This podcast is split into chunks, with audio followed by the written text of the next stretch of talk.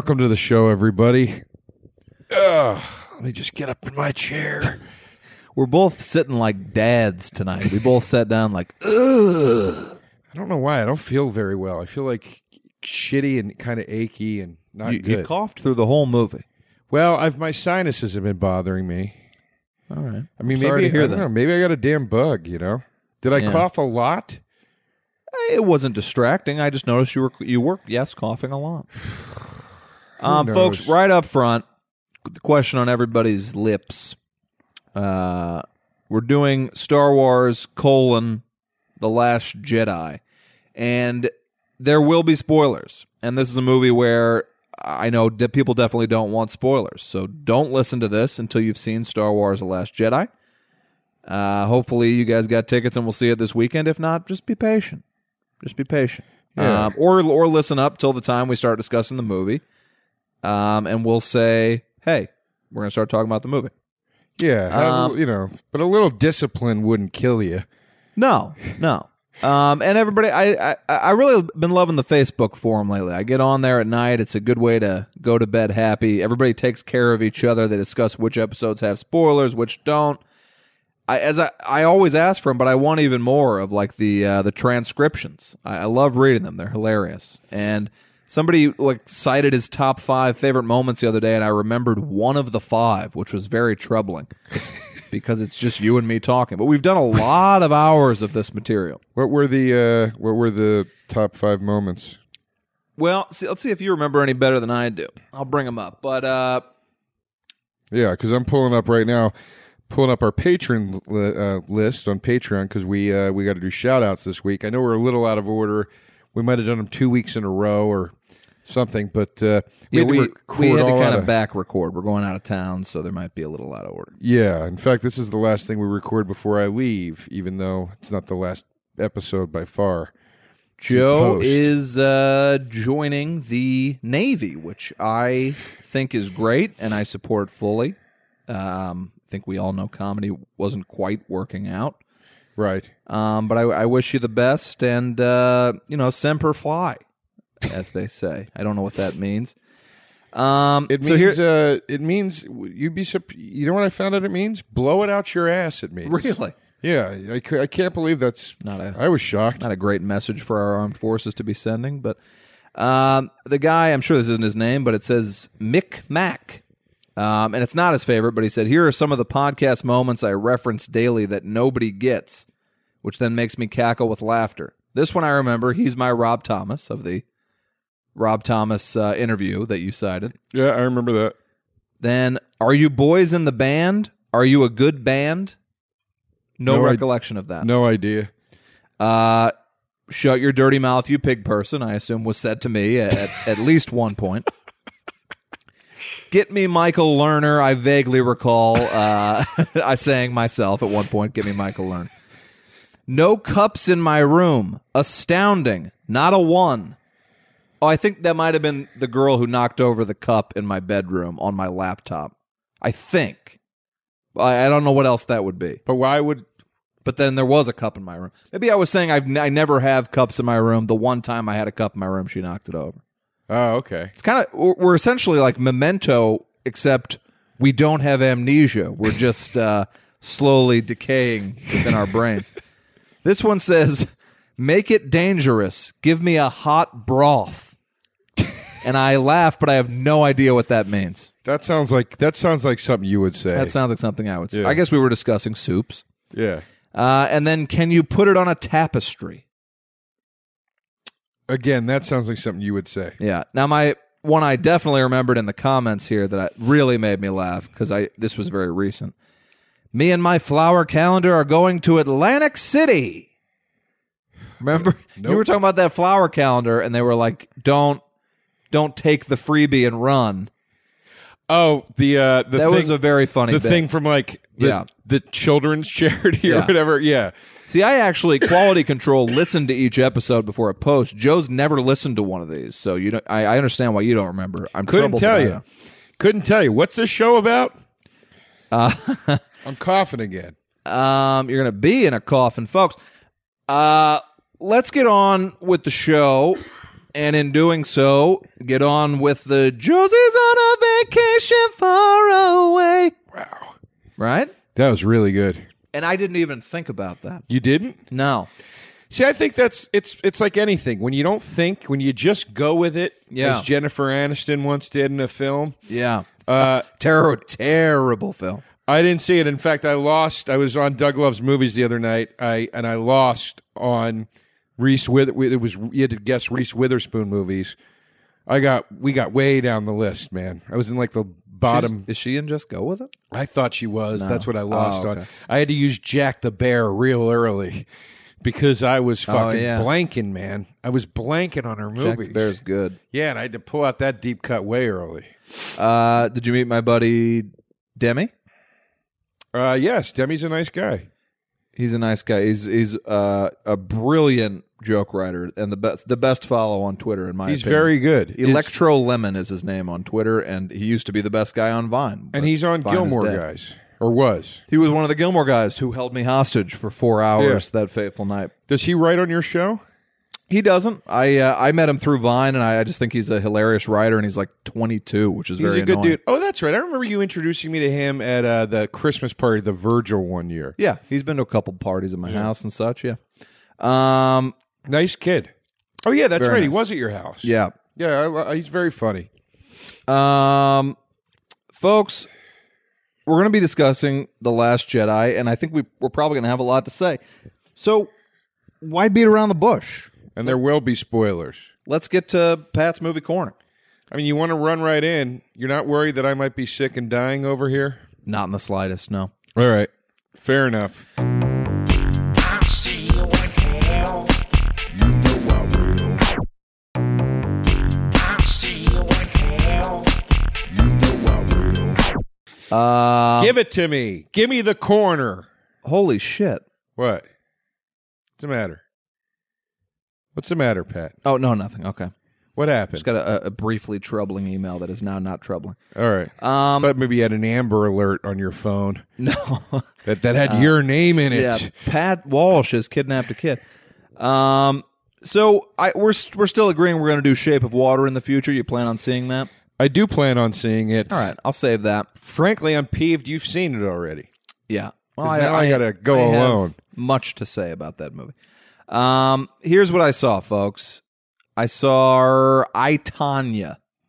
Still haven't watched. it. I have a screener. I still haven't. I got the screener as well. These are all Oscar screeners. I Some- hear it's phenomenal. Some deserving, some not. I Tonya, folks, is one of my favorites of the year. That's the story of Tonya Harding, Margot Robbie.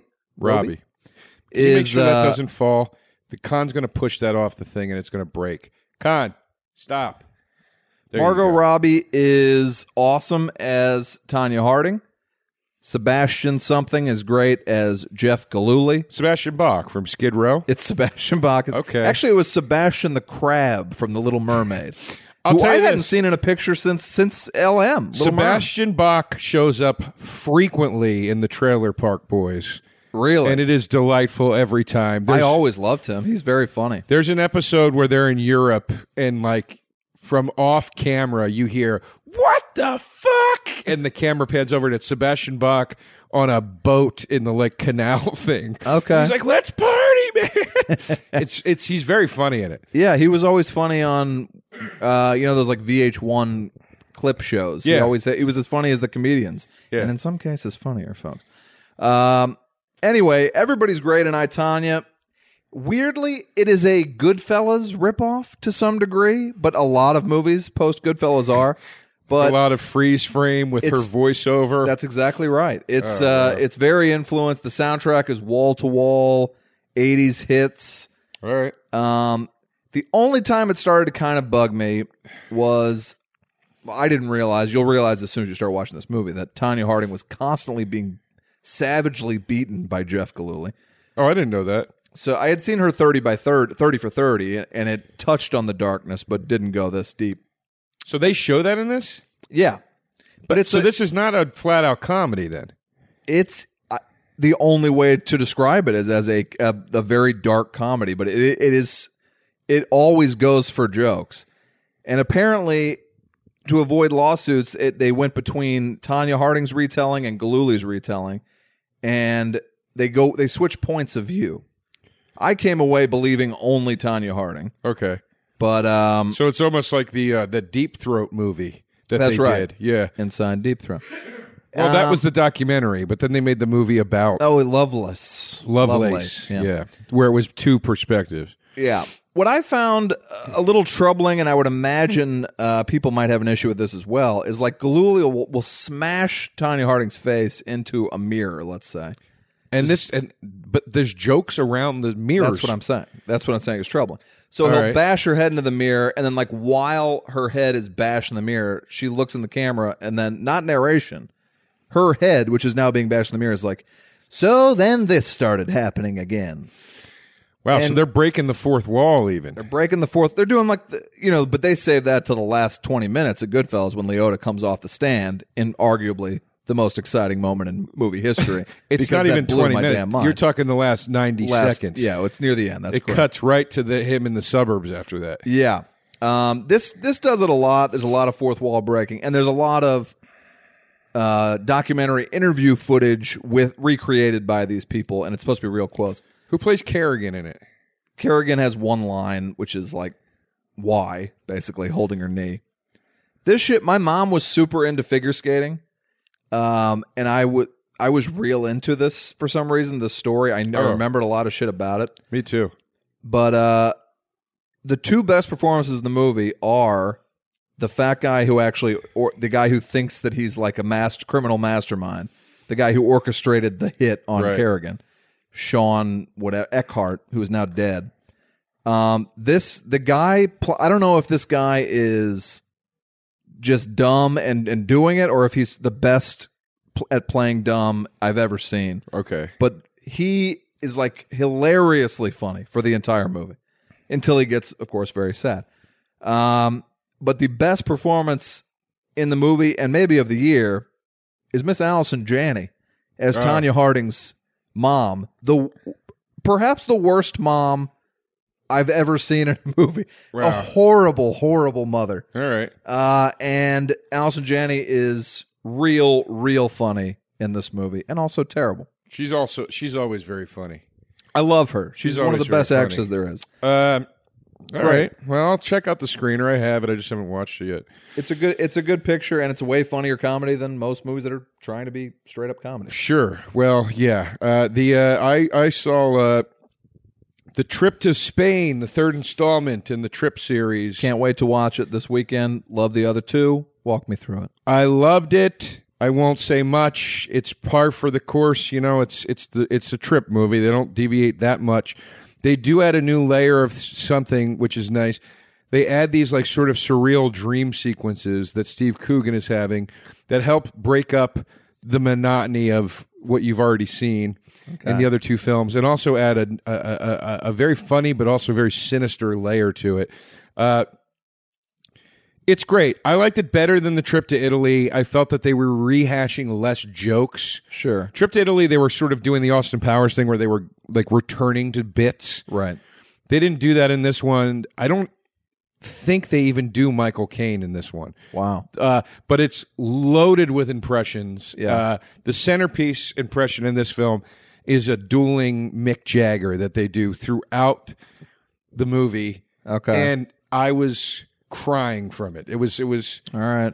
because because because uh, Rob um, what's his face Rob uh, Brydon. Brydon does like a more traditional Mick Jagger, and then Coogan's is all like 1980s Sure. Satisfaction, and he's clapping and everything. It's it's really fucking funny, man. Mike Myers used to do a great Mick Jagger. It's Coogan's is very Mick Ja- It sounds very like Mike it with Myers. the clapping. It sounds like. Yeah, it's absurd. It's really really funny. Why do you think that it was so shat on? Like the the first two trips got these amazing reviews, and then the third one was like I saw like D's. I mean, because it's the same movie again. There's no juice left in the tank. Right. I mean, it's three movies of the same movie, but I, I like all of them, and I Yeah. think that this one, in my opinion, was more entertaining than the second one was. Okay. I, think also, those, those two guys are just so delightful. I didn't like in the second one that Rob Brydon cheated on his wife. I didn't I didn't believe it, and I thought it took that character to a place I didn't want that character to go to. Yeah, I got you. And this one is a little more in consistency with the first film, where Coogan is the guy that's a little more hungry for fame and whatever, and Brydon is back to being like a family man again. Okay, yeah, I like when Coogan plays like the the narcissistic idiot. Yeah, there's well, there's a really funny line where he talks about uh, they talk about performing for like the Queen or something. I, I, I can't remember some somebody you know somebody along those lines, and uh, like Coogan's kind of going on about what he would do, and Rob Brydon goes, "You would do Alan Partridge. That's what you'd do." Mm-hmm. And he goes, "You'd walk out on that stage, and you know what I'd love." if a sniper just took you out right as you said aha and i was like that's such that's such a thing comedians would say to each other Sure.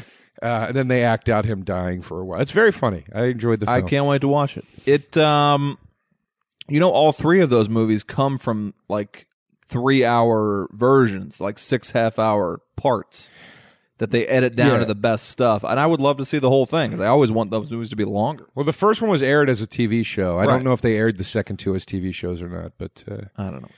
anyway pat I'm gonna else you got? I'm gonna do a few quick hits here because I saw some real turds. Uh, film stars die in Liverpool. what This was a screener sent to me, or not. Actually, this might have been my buddy who's in the Actors Guild. It's Annette Bening and Jamie Bell who played Billy Elliot. And here is the movie. Annette Bening plays Gloria Grahame, a, a very minor actress from the 30s, 40s, 50s. She played the town skank in uh, It's a Wonderful Life, who's always like, George Bailey, want to come up and go That's- down on and me? that's how she's building the credits it The says town town, skank Yeah. Played Hi, by George Bailey, want to sit on my face? Um, but anyway, I it- don't remember there being a town skank, but No, she is. I just not because remembering. His Ma- Mary, uh, uh, Mary, his uh, wife. yeah, She's the main like, okay. a- and Stewart's clearly like horny for her, but she th- briefly threatens the two of them getting together. Uh, anyway, the movie is this: Gloria Grahame is now washed up. She's an Annette Bening, who is still beautiful, of course, but um, you know, she's in her fifties and living in an apartment, and she runs into Jamie Bell, the, this young, handsome British guy, and they fall in love. And then for the entire movie, she slowly dies. I don't know how many movies they have made where somebody slowly dies. They are only made to get somebody an Oscar nomination. right, Who wants to watch this? right. She she died at one point. Like the sex is getting kind of hot and heavy, and you're like, okay. And he pulls her shirt down, and for the first time that I can recall, you see Annette Bening's tit, and I'm Oh, like, really? boy, I don't think I've ever seen Annette Bening's tit. And as he moves his hand down it, we see there's a giant breast cancer scar on it. Oh my god! I'm like, you know what? Why am I watching this?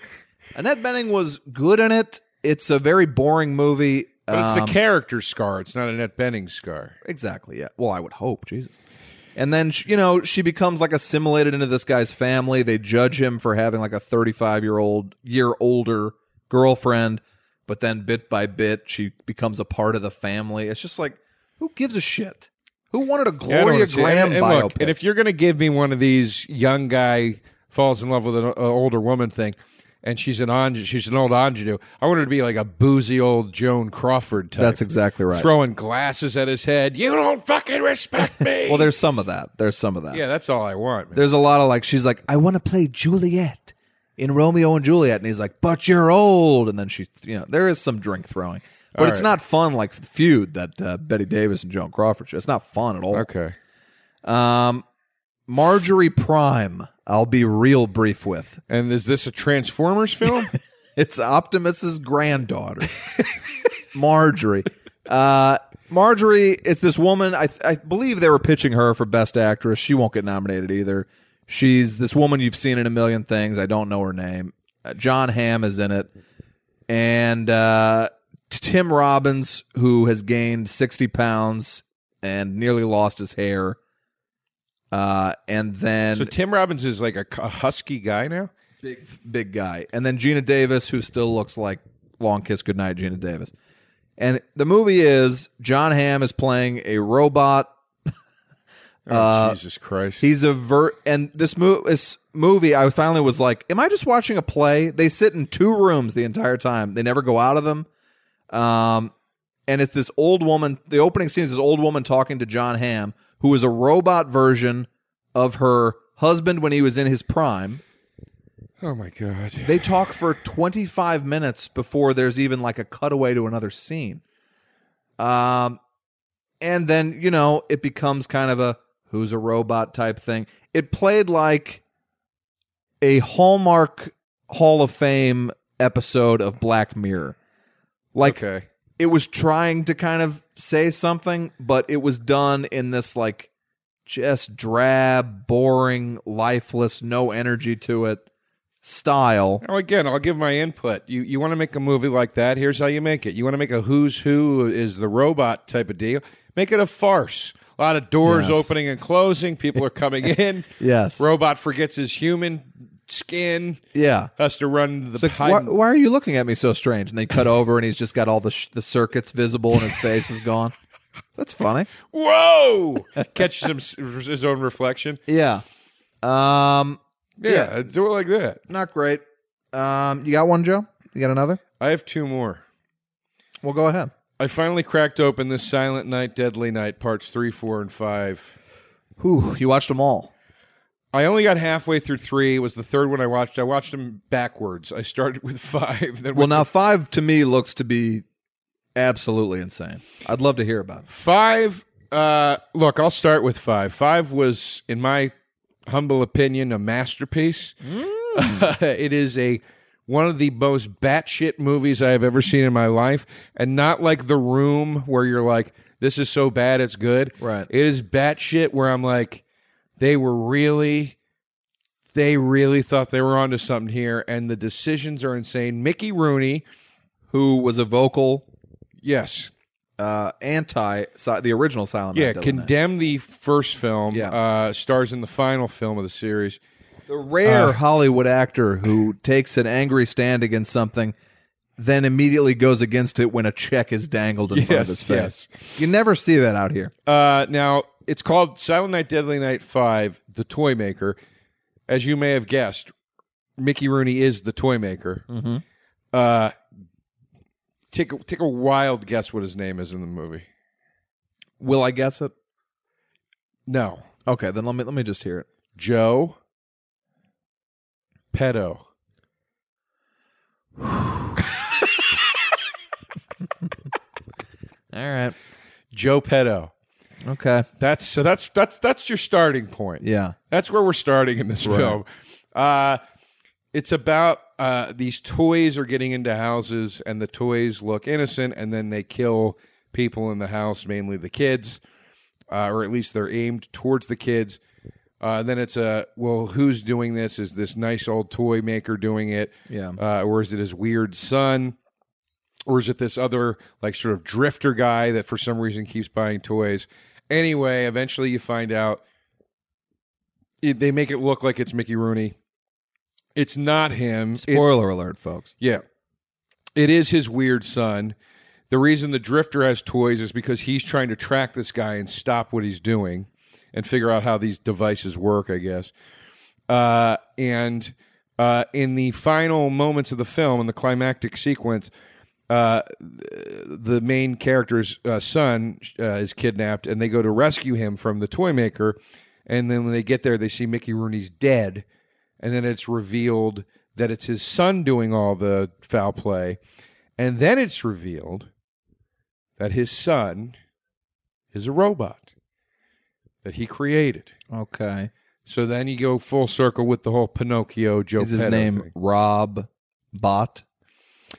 No, Okay. uh, and Missed it's, opportunity. and it's not. Uh, it's also not Pete Okio. You know what I mean? It's not Sure. like they don't. They don't. They're, they they they they had the taste to stop at Joe Petto. Right. Uh, and then they have to fight a robot in the last like ten minutes of the goddamn. It's fucking batshit. Now the only scene I saw from it appeared to be a nutcracker raping a woman. Is that in there? There's uh, I don't know if there's a scene where two people are fucking and then this these toys come in and attack the couple I don't remember a nutcracker raping a woman, but I mean, I gotta be honest with you, Pat. You know, there was a couple times I stepped out of the room. I didn't feel like I needed to. No, the the only scene I saw because somebody was talking about how it was, was this notorious scene was like a nutcracker removing his lack of genitals and then he was like raping the woman. Well, horrific. no, no. Well, what, here's what happens at the end. The robot boy Yeah, is naked and he's anatomically incorrect, like a Ken doll. right. and he wants the woman whose son he kidnapped. He wants her to be his mom, but he's a robot, so he doesn't know what what that means. Uh-huh. So he forces the woman down onto a, a, a workbench, and he's like simulating like fucking her, but he can't fuck her because he has no dick. And he's Now, going, and he's Joe- going, he's going. I, I'll be your son, mommy. I love you, God. mommy. It's disturbing. And then, uh, Now let me just stop you right there, Joe. yeah, When I said, "Isn't there a scene where a nutcracker rapes a woman?" he's not a nutcracker. you didn't think maybe Pat means this scene? This is like the end of Jackie Brown. Wait a minute, you saw the bail bondsman and you didn't think? Yeah. The uh, no, it's he's not a nutcracker. When you said nutcracker, I pictured a big wooden All right. Well, I was wrong. uh, Uncle Sam looking thing. Right. But anyway, uh, let me just tell you the best line in the movie. They keep doing cutaways to his, you know, no dick region, Yeah. and uh, the the woman goes, "Your father made you," and uh, and he goes, "Yes, he could make anything." And then he looks down, camera tilts down to another close up of the lack of penis, tilts back up, and the guy goes, "Well, almost anything." Oh my god. That's the last scene. That well, no, that's before he says, "I I I love Oh. you, mommy," as he like simulates like air humping her, and then they kill them, Who and then writes the, this smut? it's it's just it's a real shit show. Yeah. I mean, and here's the thing: it's more goddamn offensive than the first movie that Mickey Rooney uh, lambasted. Right. So there you go. All right. Um, it sounds great. I'd love to see it. Uh, Hostiles, Christian Bale. I told you I watched 20 minutes, fell asleep, 30 fell asleep, 40 fell asleep.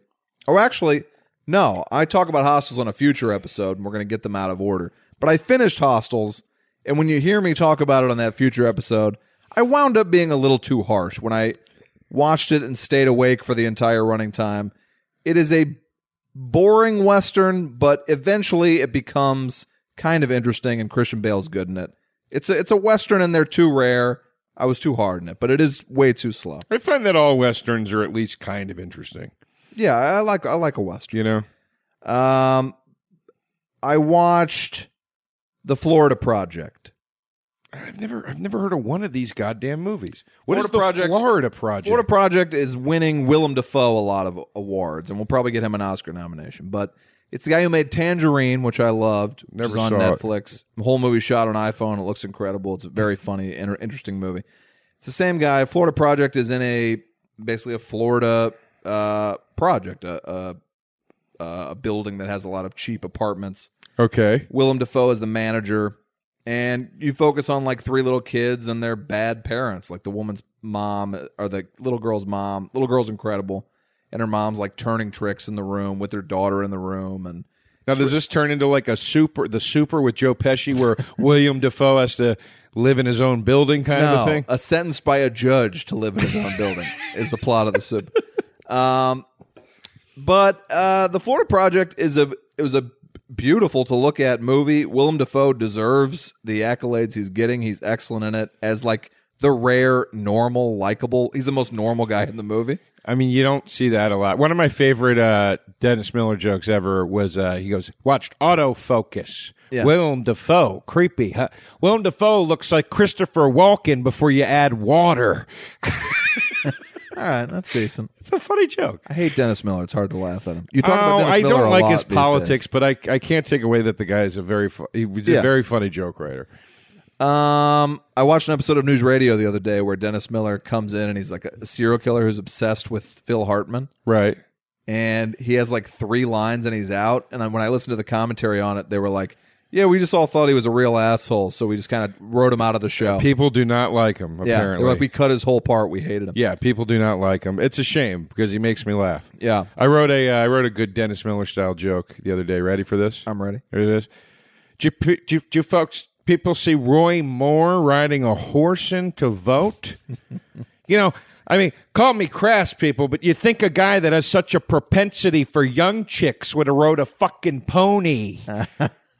Ah, It's a good. It's a good Dennis Miller joke. I liked it. yeah. Anyway, sorry. Go ahead. I liked it.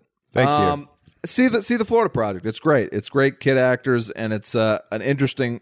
I like when when movies show me a, a slice of life I, I don't see. It's, All right. It shows how people, you know, Well- on the fringes of society. There's an amazing scene where this old guy who's clearly a child molester comes up and starts talking to the kids, and Dafoe comes out and like it's it's no spoiler. It's a very episodic movie. There's there's these quick two minute vignettes throughout. Whatever. But he comes out and he's like, "Hey man, are you okay?" And he's like, "Yeah." And he's like, uh, "What are you homeless?" And he's like, "Yeah, I'm just trying to get a soda." And the whole thing's like real unsettling and creepy. And he's like, "Well, let me get you a soda." He goes, "But you know, soda doesn't really quench your thirst. You should be drinking water or whatever." And he goes all the way back and gets him some water, and he's taking care of him or whatever. And then they walk out, and he's like, "Well, we'll we'll get you back on your feet. Don't worry about it." And then just starts screaming at me. He goes, "And never come the fuck back here again. You're trying to fuck these kids." Like it was insane, Oh, but I right, loved All it. right. All right. The movie's full of like cool little scenes and moments. It's very dark, and I liked it. Okay. Uh, well, speaking of dark and Yeah. cool scenes and slices of life you never get to see, I also watched Silent Night, Deadly Night Part 4, Go on. Initiation. What? A, what? Oh, initiating a new Santa, or, or That's what? the name of the movie. That's the sub, right. whatever. But after who's the- getting initiated? Well, I'm going to tell you, Pat. Give me a second. Taking long enough. Uh, Silent Night, Deadly Night, Pat. What do you think when you hear that title, that franchise? You think Christmas horror, correct? Correct. Silent Night, Deadly Night 4, maybe just to throw the view the, the, the fans of the franchise off base, centers around a Jewish woman. Uh, not a lick of Christmas in the movie. Right. Except for one scene where she goes to her boyfriend's house, who is Catholic, and there's a Christmas tree, and they talk about Hanukkah and Christmas, and the the the main character, the woman, goes, uh, she goes, you know, Hanukkah, Christmas, they're the same thing. It's just how different people celebrate a different time of, or the same time of year. And then the dad goes, "That's bullshit." Whoa. really gets really angry. Really, really angry. That's the only part that's Christmassy in the whole movie. Uh, how do you? How do they do that? It was very obvious there was a horror movie script called Initiation. They got Yeah, the okay. rights to it, and they were like, let's just call it, put Silent Night, Deadly ah, Night on Okay. it, and then people will want to see it. Anyway, But like the thing that makes the their horror mo- the horror world is so clogged up with thousands and thousands of movies. The only thing that sets you apart is a Christmas setting. yeah, no, no, it's it's it's it's shot in L.A. They say it's Christmas once or twice, but they Oh, don't okay. show any Christmas shit. All right.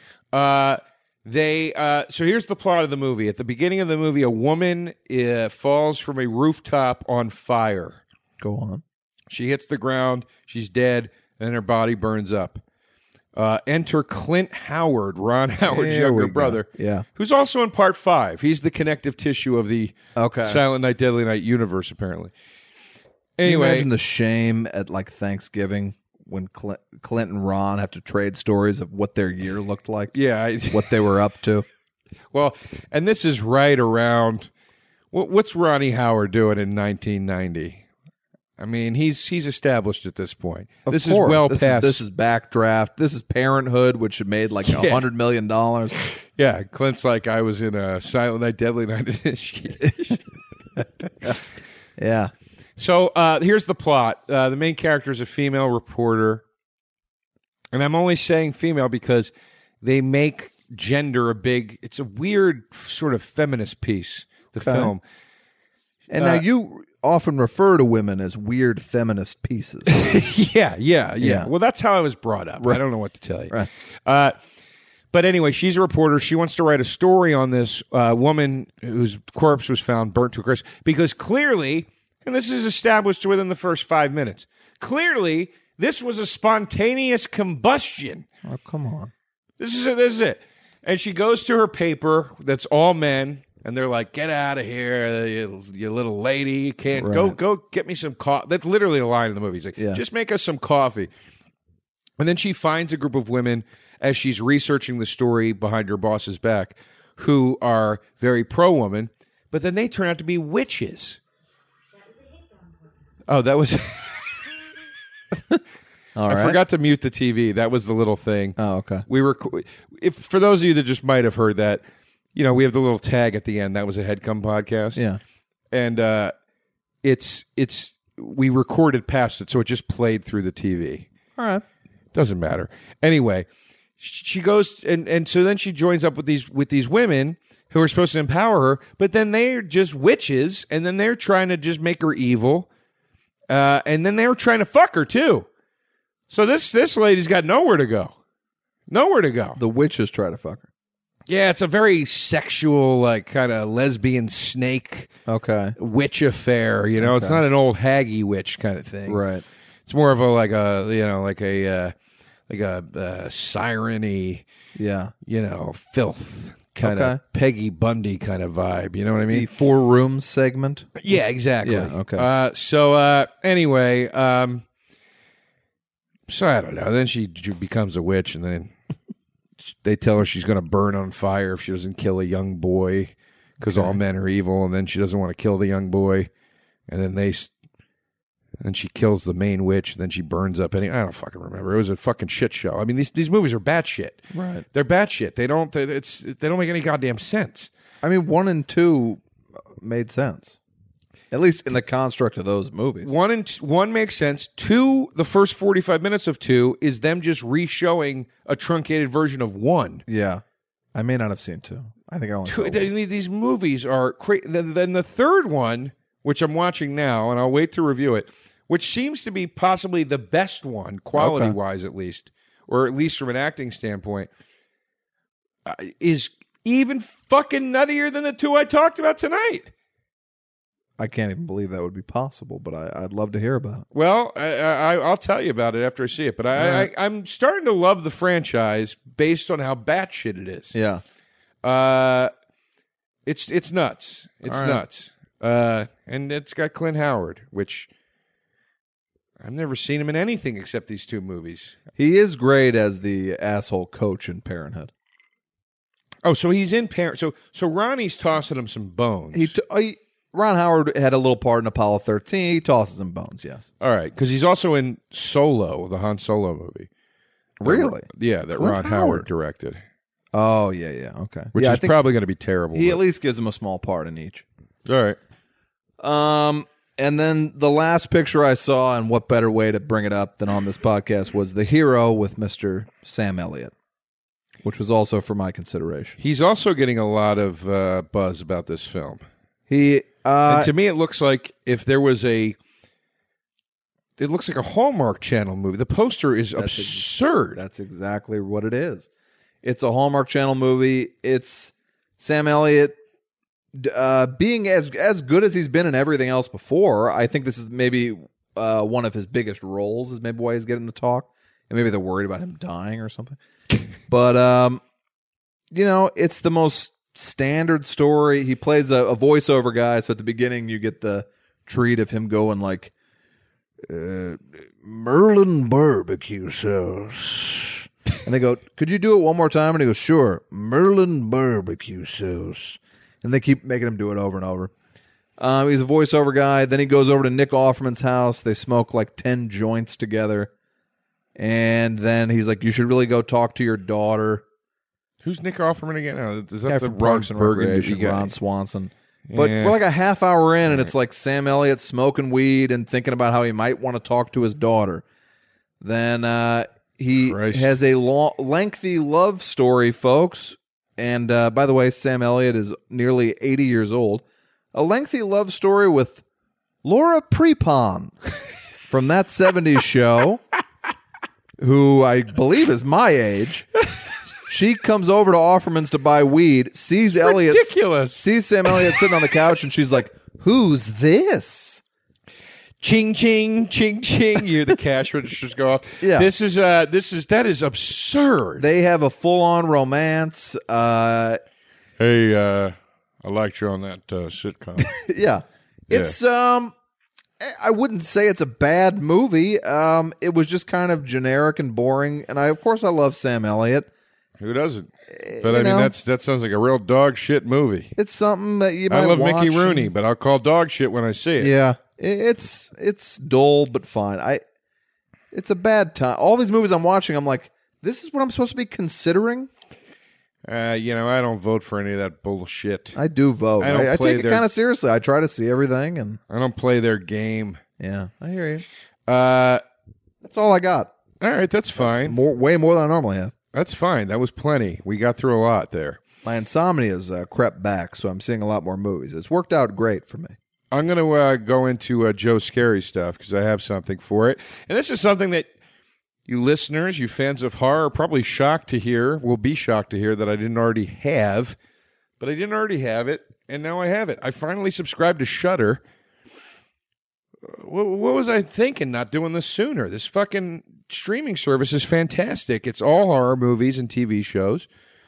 It's like six ninety nine a month or something. And it might even be cheaper than that. And that's it. It's all horror all the time. And then there's a feature on the streaming app called Shudder TV where it's just like putting on the, a channel that just plays movies all day. It's awesome. Okay. It's fucking awesome. So what? But what is the appeal? What what sets it apart from a Netflix, which has a gigantic horror selection as well? The, the, the, there is this is all this is a Netflix. Well, I mean, I don't want to exaggerate, but it is a assload of content, and it's all horror. It's Okay. no, there is no horror library on any of the other services that comes anywhere close to this. Okay. So this is like if you had Hulu, but it was nothing but horror. All right. But like, why wouldn't you? Why? What is the difference between going to the Netflix horror section? That- Because that- this is more horror. It- okay. This is like Spinal Tap because this one goes to eleven. All right. The uh, the, the, it's But do they have ever like if you're like any horror movie they have it or they just have a wider selection? They have a very different selection. Okay. And they have a much more, um, uh, in my opinion, niche selection. okay.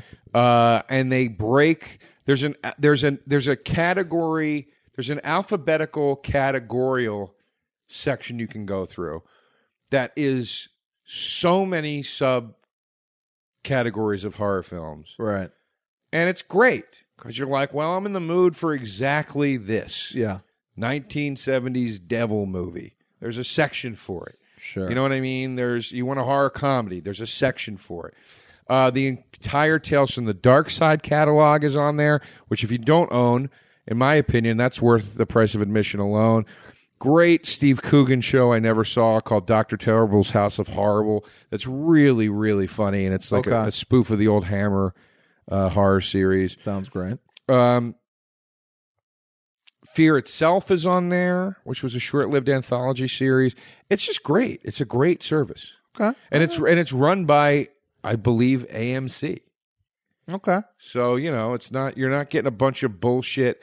You know, look, a lot of that shit on Netflix is like, hey, hey, a, a few guys got 50, you know twenty five Yeah, grand that's true. together, and it's on fucking net, and it's terrible. Right.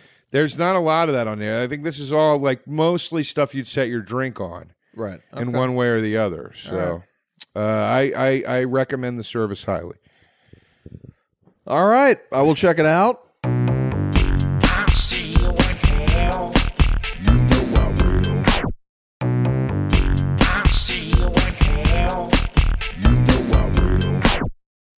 Let me throw out a big spoiler warning and just say we're about to discuss Star Wars The Last Jedi. If you haven't seen it, wait till you have.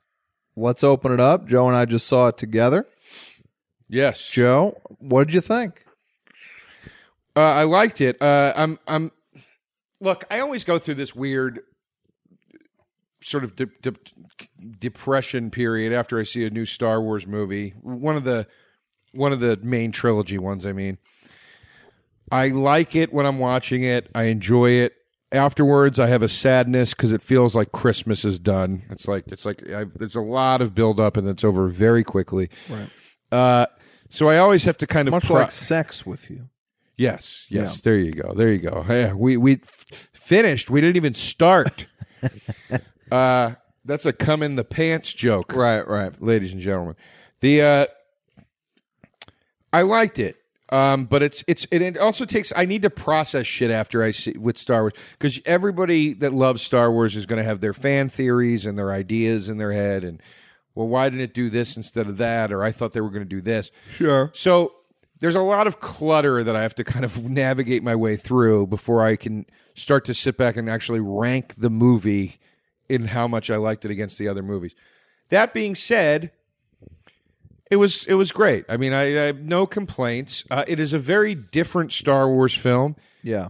which is was uh, interesting, but also kind of strange. Like Rain Rian Johnson, Ryan Ryan, however the fuck you say his name. Yeah, he kind of bent it to be like a Rian Johnson movie, and I'm I liked Brick. I hated the Brothers Bloom.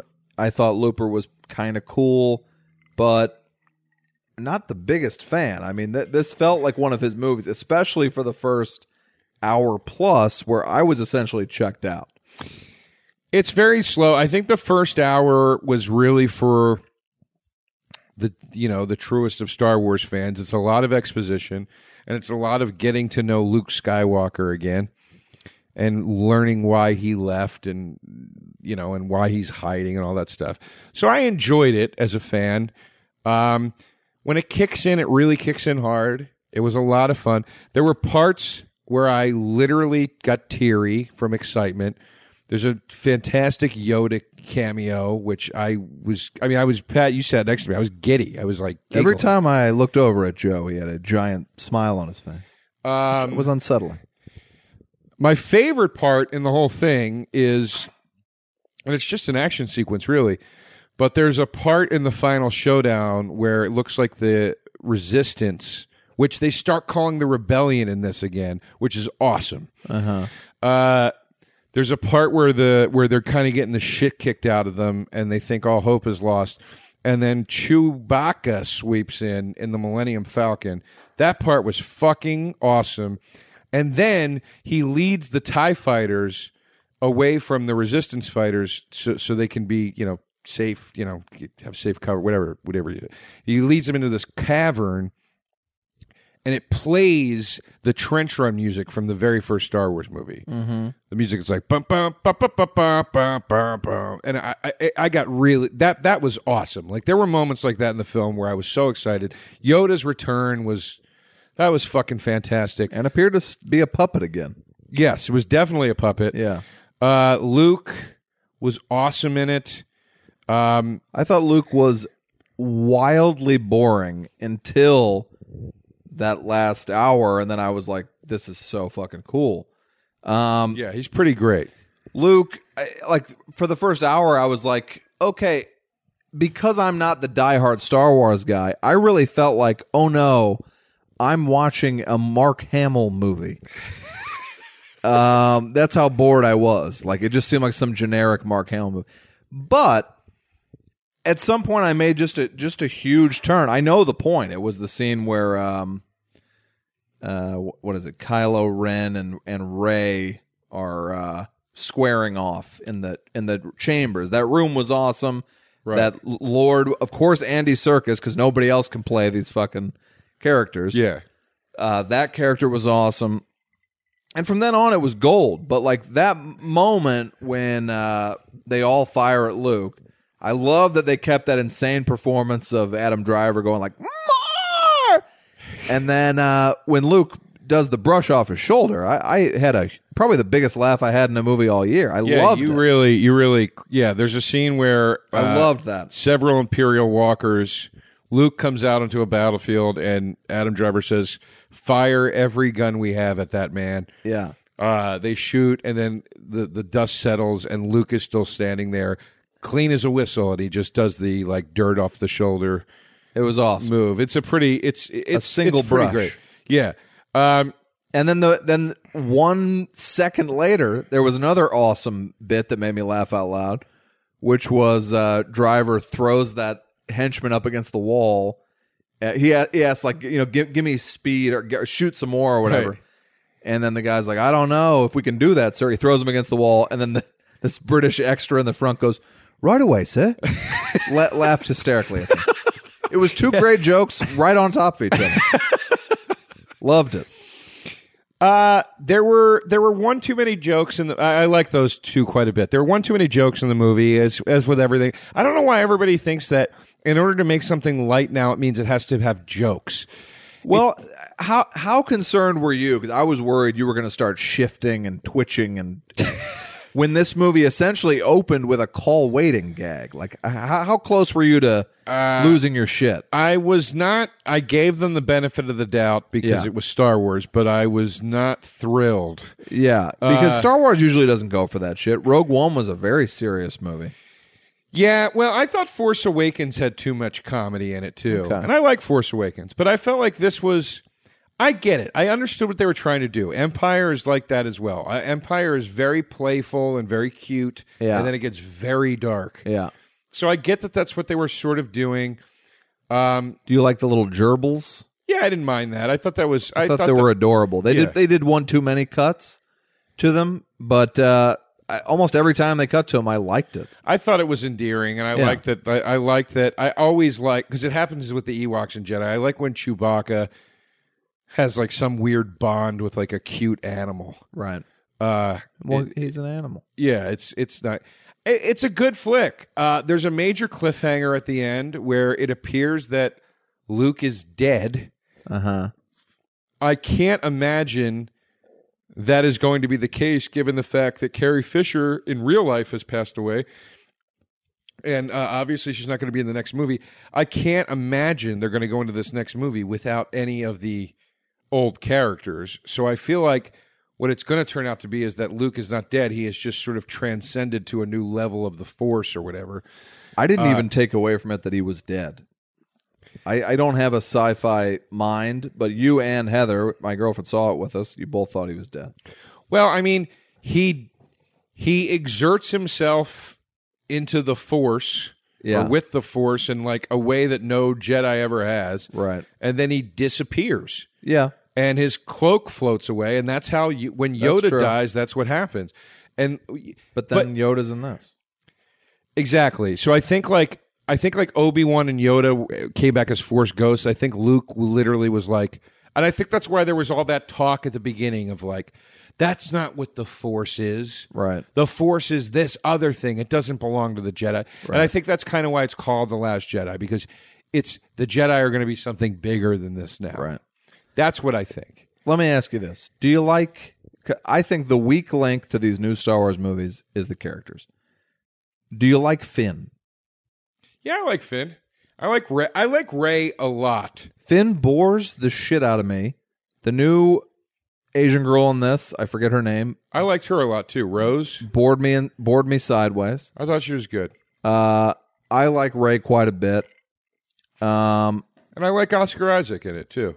I think he's fine, but also boring. I got to be honest. Like what what this movie lacked for me was that just unquestionable star power of a Harrison Ford, because Carrie Fisher appeared sort of half asleep in this movie. Well, that's just how she sounds now. Yeah. It's weird. Like Did her she get a reverse nose job where, or was it just blown out from coke? Because she appeared to have like a big, like Artie Lange style coke nose, as opposed to her. Well, old- I mean, I don't know if she ever st- I don't know. she I did don't wanna cocaine right up to the end. Yeah, I don't want to speak out of school, but I mean, she her voice just sound that's like that's a Pacino Godfather thing. It's like Yeah. that's one of the problems with Godfather 3 is you can't it's not the same guy anymore. Right, right. You know, Godfather 1 and 2 Pacino's like just never, never, never stand up against the family. And then the third one, he's like, "Hey, put me back in." And you're like, Yeah. it's not the same human being anymore. Yeah. So that's that's that's one thing that's tough with with the Carrie Fisher thing. I'm surprised. There's a scene where it's very apparent that she's dead, Yeah. and then she's not dead. I'm surprised they didn't just run with that, but I felt like they felt it was very important to show her reunite with Luke one one last time. Well, that was uh, nice. I thought Yeah. Laura, the Laura, and I love Laura Dern. Laura Dern should have been cut out of the movie. I mean, what what was that in there for? Yeah. It was it was lame and like their their last moment of like like an emotional beat between them. I'm like, what what are they even talking about? I was so bored by that. I uh, I thought it. Look, it kept me guessing. There were some red herrings in the movie, and I get it. That's that's Star Wars. I liked. Uh, I like that they made you think that Laura Dern was probably uh, a spy for the First Order, and then you realize she actually was Yeah. uh, doing everything she could for the Resistance. I liked that Benicio. I liked Benicio del Toro's character. Oof, I hated that. Did you and you? I I love Benicio del Toro, and I was so excited he was in this. I hated his character. I feel like my takeaway from this was that like in the editing room they picked like a few of his best moments and everything else was unusable because this this performance is so lazy as to be almost like he's like fuck you I don't want to be here. I thought he's t- I, thought he sucked in I don't. I don't agree. I thought he. I thought he played like a weird, like sort of con man kind of thing. I, I liked him. I liked him. Here's the thing, though. This is the thing that's that's not doesn't seem to be happening in these new films. These new films are great. Yeah, you all know how much I love Star Wars. I'm happy to have them. I'm going to be probably Star Warsed out after the final film in this trilogy. I'm happy Abrams is coming back. I thought Rian Johnson did a great job. I thought J.J. Abrams did a better job of capturing the spirit of Star Wars. Um, I look forward to him doing something bigger with the third film, which he says he is. He says he wants to go way bigger than he did in the first one, and and he wants to go deeper into it and everything. So I think it's going to be pretty cool. But I think after that movie, I'm kind of done because it just doesn't. These movies are so clearly not just Star Wars; it's everything. They're so clearly meddled with by these fucking executives and these notes and these uh-huh. rewrites and all this bullshit. It's obvious. I mean, Yeah. it's just obvious. It's like there's clearly. Do I like the porgs? Yeah, they're cute. yeah. It is. There's no reason for those things to be in the movie. There, there Zero were reason. there were you know ten moments that I thought were so egregious, like Luke squeezing the nipple of greenish milk into a mug and drinking it. I was like, what am I watching here? then the when they're at the casino, which was a a real miscalculation of a scene, and that that dwarf is putting coins in BB-8. Yeah, and then BB-8 like shoots the coins out later. I'm like, even your dumbest kid is not laughing at this. It's not comic relief. So what is this? Well, and that was one of the other things I, I, I liked. That was one of the other things that I liked more about the J.J. Abrams approach was there were there was a lot more CGI in this. It was a lot. Yeah. It was it was a lot more obvious. Like things were being green screened and and uh, I mean, I felt when I watched The Force Awakens, I was like that that whole thing felt real to me. I never felt like one thing was computer generated or anything. You preferred Force Awakens to this. Yeah, I mean, look, Han Solo will always and forever be my favorite Star Wars character, and he's not in this, you know. So, uh, I, I, you know, and I, I was excited to see Luke come back, but it's a very excited to see Luke come back, but it's a very different take on Luke. It's not. I thought they did better shit with Luke in this one in the last half than they did with Solo and Force Awakens. Because I, Uh, the, Han Solo was never given that moment like he, like that. Per, per, I might be making too much of this brush off the shoulder moment, but that whole scene, I was like, it's one of my favorite scenes in all of Star Wars. Yeah, it was great. I loved the it. movie. Look, the movie's great. It's Yeah. not. It's not a bad movie by any stretch. It's it's a great movie, but uh, it's um, this is what I mean. I always have to sit back and kind of process it. yeah, are you gonna go again, bro? Yeah, I'll probably go tomorrow and watch it again because I, I, have I have my these tickets I paid for because I bought them before I had Movie Pass, but not Right. Movie Pass. I can just go whenever the fuck I feel like it. Well, you can only see a movie one. You can buy a ticket to another movie, but Yeah. if you do a movie pass, you can only see a movie one time. well, I can see this at least one more time. That's then, for free. As far as I'm concerned, I felt exactly the same way about it as I did Rogue One, which was an almost unwatchable first hour to me, a guy who's not crazily obsessed with Star Wars, followed by an hour that was so awesome it made the previous boring hour irrelevant. I thought the the ending of this was just pure gold for a straight hour.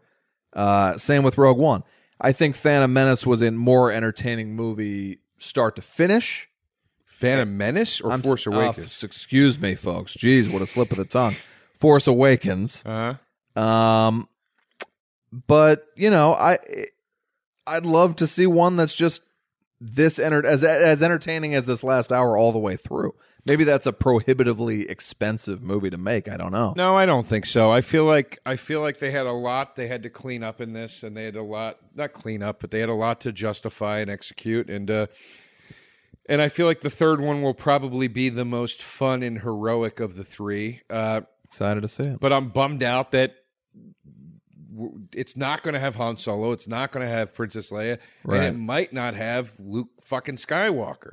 Right. So And the, I got to tell you, the people they have remaining are not enough to keep a movie afloat. If I'm watching Finn, well, you know, Dr- Driver and Rey, um, I like. yeah, and they killed Snoke too. Snoke was awesome. So it's they really they really clean the uh Yeah. cleanse the palate with this one. And so it's like it's if like I got to uh, watch Dern and I, of course, I love Oscar Dern's Isaac. dead. Oh yeah, that's right. Yeah. Um, who was Lupita Nyong'o? Oh, and they killed Phasma. They killed uh, uh, Gwendoline Christie. Is that the Silver Woman? Yeah. yeah. Well, who was Lupita Nyong'o?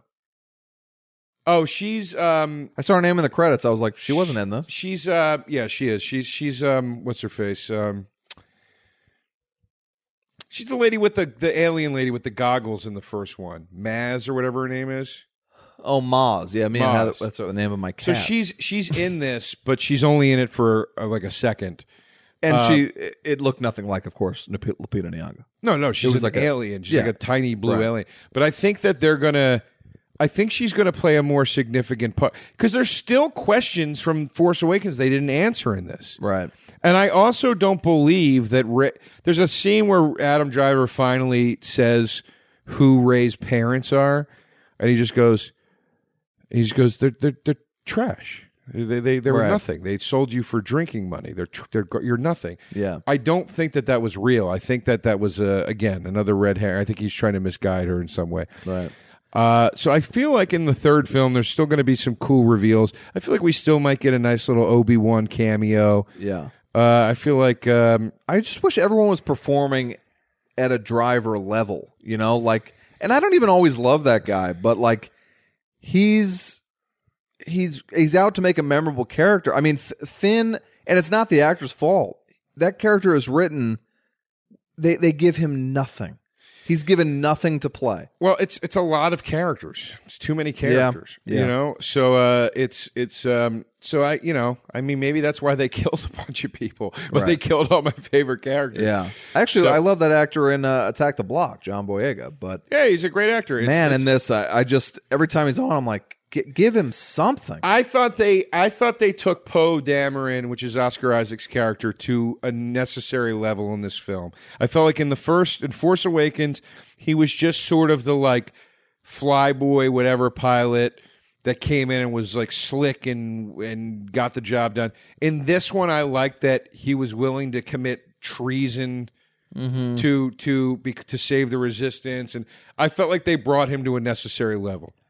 I'm not that into him either. I feel like he's just a poor man solo, which is obviously probably how he was conceived. But But uh, you know, we'll see. We'll see what happens in the next one. But I liked it, and uh, I, I certainly would put it above Phantom Menace. absolutely, I would put it above. I put it above Clones without hesitation. I think I would put it above Clones. I mean, I don't know. You know, I like a lot of shit in Clones because Clones is the same thing that we're talking about. The first half of Clones is a lot of corny. This doesn't have a lot of corny shit in it, but like Clones has like, a lot of corny, boring shit in the first half, and then like as soon as Obi Wan gets to uh, the the um, El Camino, the rain planet, it it gets starts to get like awesome, and it's f- super fun and and yeah, it, So- it's not this awesome. Not not as awesome as the back half of this movie. But uh, all right, I'll put it above. For now, I'll put it above Clones. But I don't think I'd put it above Sith. I don't think I'd put it. ab- Maybe maybe Jedi. I don't know. I don't know. That's a tough call. I'll put it. I'd put it over Rogue One. I'd want to see this again. Sure. uh, more, or I'd want to watch this more frequently than Rogue One. But uh, you're right; it did. It was paced very similarly to Rogue One. Yeah. Um, I liked it. I liked it. I'm not. I hope I'm not putting out the vibe that I didn't care for it. I just. Uh, it's a lot to process. Yeah.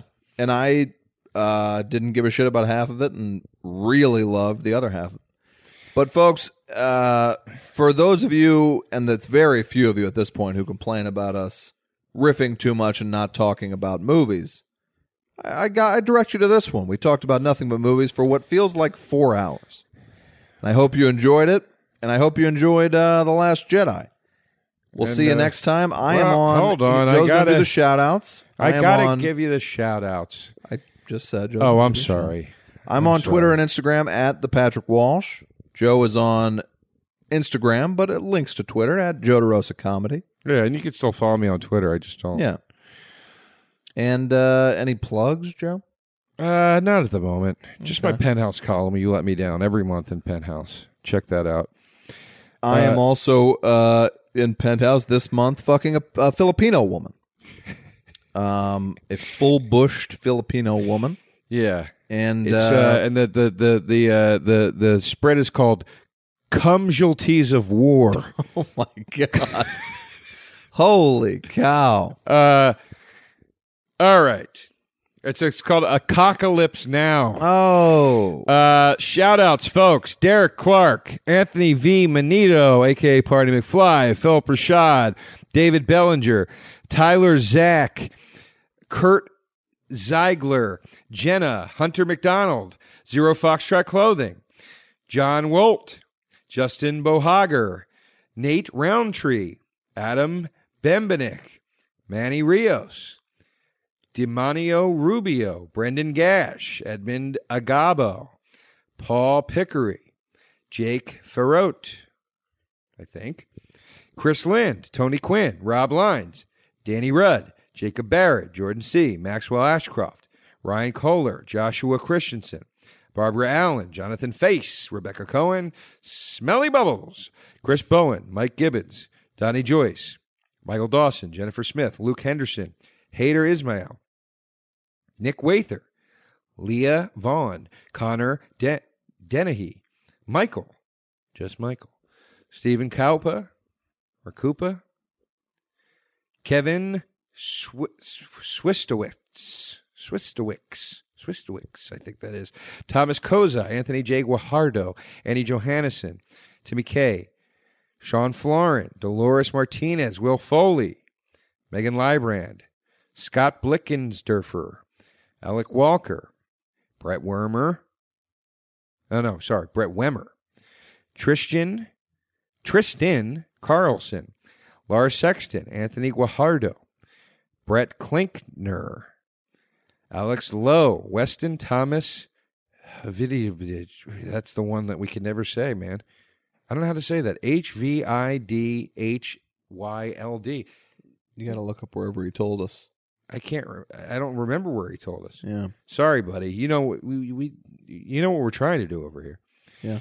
Jared Blair, Josh Smallridge, Richie Verdugo, Chris Hopper, Emily Griffith, Emily Florence, Sean L, Jordan Parker, Dave Comerick, Abby Manuel, Kim D'Angelo, Jonathan Galat, Michael McBee, Carla O, Stephanie Power, Sterling Abrigo, Jaron Sanderson, Diego Campos, Stefan Musao, Musso, uh, Zoe Blaskovic, Edmund Dilland, Asley or Azel, Asley, I think it is, Kav- uh, Kavinisland, Azel Kavinisland or Asley Kavinisland, Dan McLeod, Lorenz Bunganiers, Alejandro Salgado, Papa Spoosh, Tegan McLeod, Matthew Little, Tracy Reddington, Sean Thomas, Amanda Alzamora, Jason Weibel, Michael Curry, Drew Spindler, Andrew Covell, Sam Mitchell, Aaron Milanowski, Scott Nolan, Jackie Gertz, Greg Sorensen, Benjamin Tahia, Misty Zavar, Brandon Naki, Dajne Wilford, Johnny Ferg, Matthias Paljo, Superfan Giovanni, Michael Gold, Danielle Dewar, Eric Lamora, Michael Madrigal. Go to Mr. Suit Records in Lancaster, Pennsylvania. Stephen Reese, Walter Keegan, Kevin Marcinek, Erica Branning, Lawrence Anderson, Jared Smallridge, Zach Schoendorf, Will Potterf, Natalie Craig, Nathan Basket, Anthony, just Anthony, Kyle Kinsland, Brooke Adams, the man whose name we cannot speak, Ani Babadook, Scott Patton, Reed Aesthetic, Brian Bellarier, I believe it is, Barbama, Emma Lee Marvel, Robert Pearson, Boring Dan Clark, Michael Iao, Max Unrath, Heighton Davidson, Brian England, and John Weisengruber. Guys, it is such an overwhelmingly long and supportive list. We thank you so much. Thank you Uh, very much, everybody. and I hope I'm doing your names justice better with each time we do this. Uh, we're overwhelmed by your generosity. I mean that. We mean that. Thank you for everything. Uh, and Merry we, Christmas, Happy Hanukkah, Happy Kwanzaa, Happy New Year. we hope to see you soon, and we'll see you. In hell. That was a headgum podcast.